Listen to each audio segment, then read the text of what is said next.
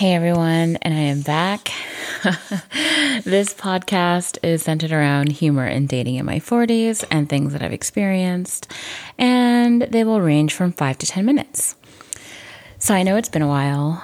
Uh, I was just going to take a sabbatical in August, but everything got really crazy and really busy. Um, so yeah, my break took a bit longer than planned. Uh, like I said, my August was really, really crazy because of a work conference, and I was traveling for that, and then I was traveling for a wedding. I forgot about like the next weekend, and it just got really packed. But I am back on track um, for Mondays, at least until November. Um, I'm not sure what I'm going to be doing for November. I might try to pre-record stuff, but um, it's just going to depend on how crazy things start to get for November as well, because I have another conference and I'll be traveling in Europe for about two and a half to three weeks. So it's going to be another crazy time. Um, I've also been really tired because I, I changed up my workout Um, my weight training routine every month, and this one has just really been kicking my ass. Anywho, moving on. Today, I wanted to talk about polyamorous relationships. So when you're on a dating site, um, an initialism to look out for is C N M or E N M. Um, C N M stands for consensual non-monogamy, and E N M stands for ethical non-monogamy. So basically where people in a relationship just agree to be open to see other people. So I wanted to talk about this because I always found this concept really interesting. Um, you know, people enter into polyamorous relationships for a variety of reasons. And it just... It, it's it's fascinating where people are kind of like, yeah, let's totally have multiple romantic and or sexual partners. Um, but it's also kind of nice, right? It's better than cheating on people if you are not inclined to be faithful to one person. But there are some other common reasons why people do choose this lifestyle. Um, I took the liberty of asking a bunch of people who are polyamorous, and this is some of the stuff that I was able to gather. So number one, desire for emotional connection. So some individuals find that they have the capacity for a deeper emotional connection with multiple people simultaneously and seek to explore those connections. So, for example, whether maybe someone you can have a really deep philosophical conversation with, but they're not really into government or finance. Then you have another person who is into those things, and you can have that level of intellectual conversation with them. Um, another reason is variety and fulfillment. So polyamory can provide the opportunity for individuals to explore different aspects of their, se- their sexuality and emotional needs. You know, for example, perhaps one partner is a bit more vanilla and another one is a lot more into B D S M, and you want to try it. um, variety. Uh, so, oh, and then philosophical or ethical beliefs.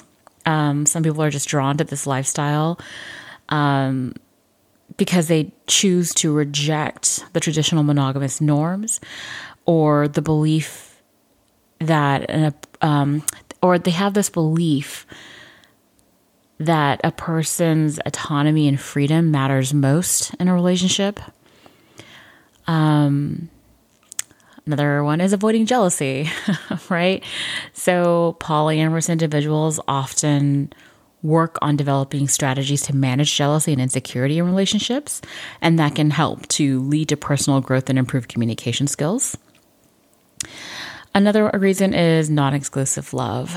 Um, individuals who partake in this lifestyle also acknowledge that love and affection are not necessarily finite, and that loving one person does not diminish the capacity to love another person or many other people.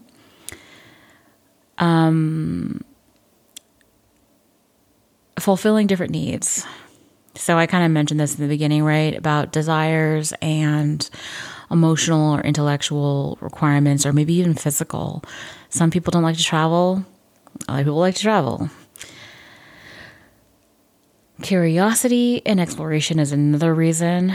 So just curiosity about different dynamics um, in relationship and a desire, and trying to find an ex- uh, another way to explore alternative ways of relating to others. And then there's, of course, the flexibility and adaptability aspect of it, right? Because you can basically almost structure your lifestyle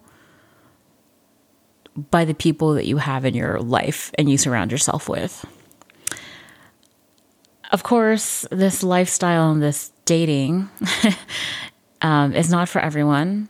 And successful polyamorous relationships do require open communication, honesty, trust, and consent amongst all the party members. So it doesn't matter if your partner's into it, if the person you are dating on the side, or however you'd like to put that, is not into it, or they prefer a monogamous relationship, it's important to let them know that, you know, you are not in a monogamous relationship and you are dating others. And it, of course, does come with its own challenges and rewards, but yeah. So, you know, part of me finds this concept really fascinating. Um, even like historically through time, people claim it's impossible for someone to be with one person forever. And maybe that's true. I don't know. I'm divorced, so, so clearly I don't have that problem anymore. Um, but I don't know. I find it really interesting. I think if I found one person who sort of ticked off a lot of the boxes, because it's impossible to tick off every single box that a person has, but what they're looking for, I don't think I would need a polyamorous relationship. Uh, to be fair, though, I haven't even really found a ton of people who can relate to me on di- many different levels that I have. And that isn't, and that's more of a my problem. It's not a people problem. I don't really put myself out there a lot. So uh, in order for me to even find anybody, I'd have to put myself out there, right? Still taking a break from the dating apps. Um, but when I was on them, I would get a lot of guys would swipe me, swipe on me or like me or whatever um, that were in ethical non-monogamy. And I was kind of like, mm, no.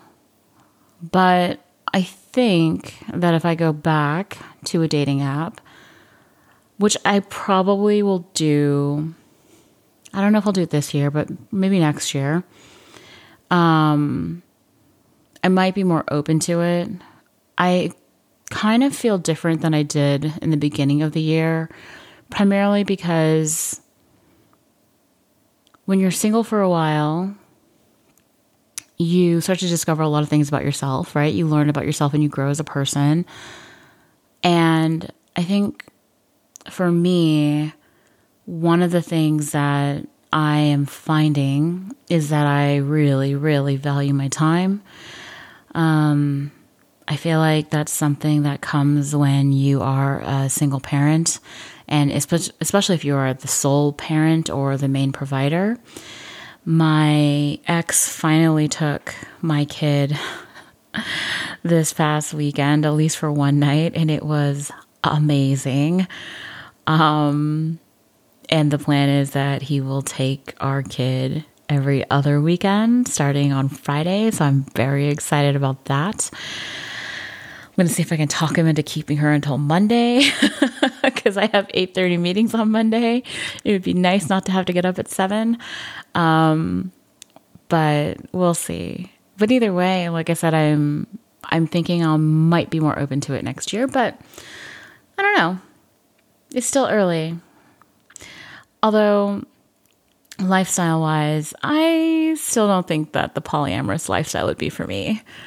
Um, I get it. I understand it. I respect it. Um, I think people should be able to do what they like.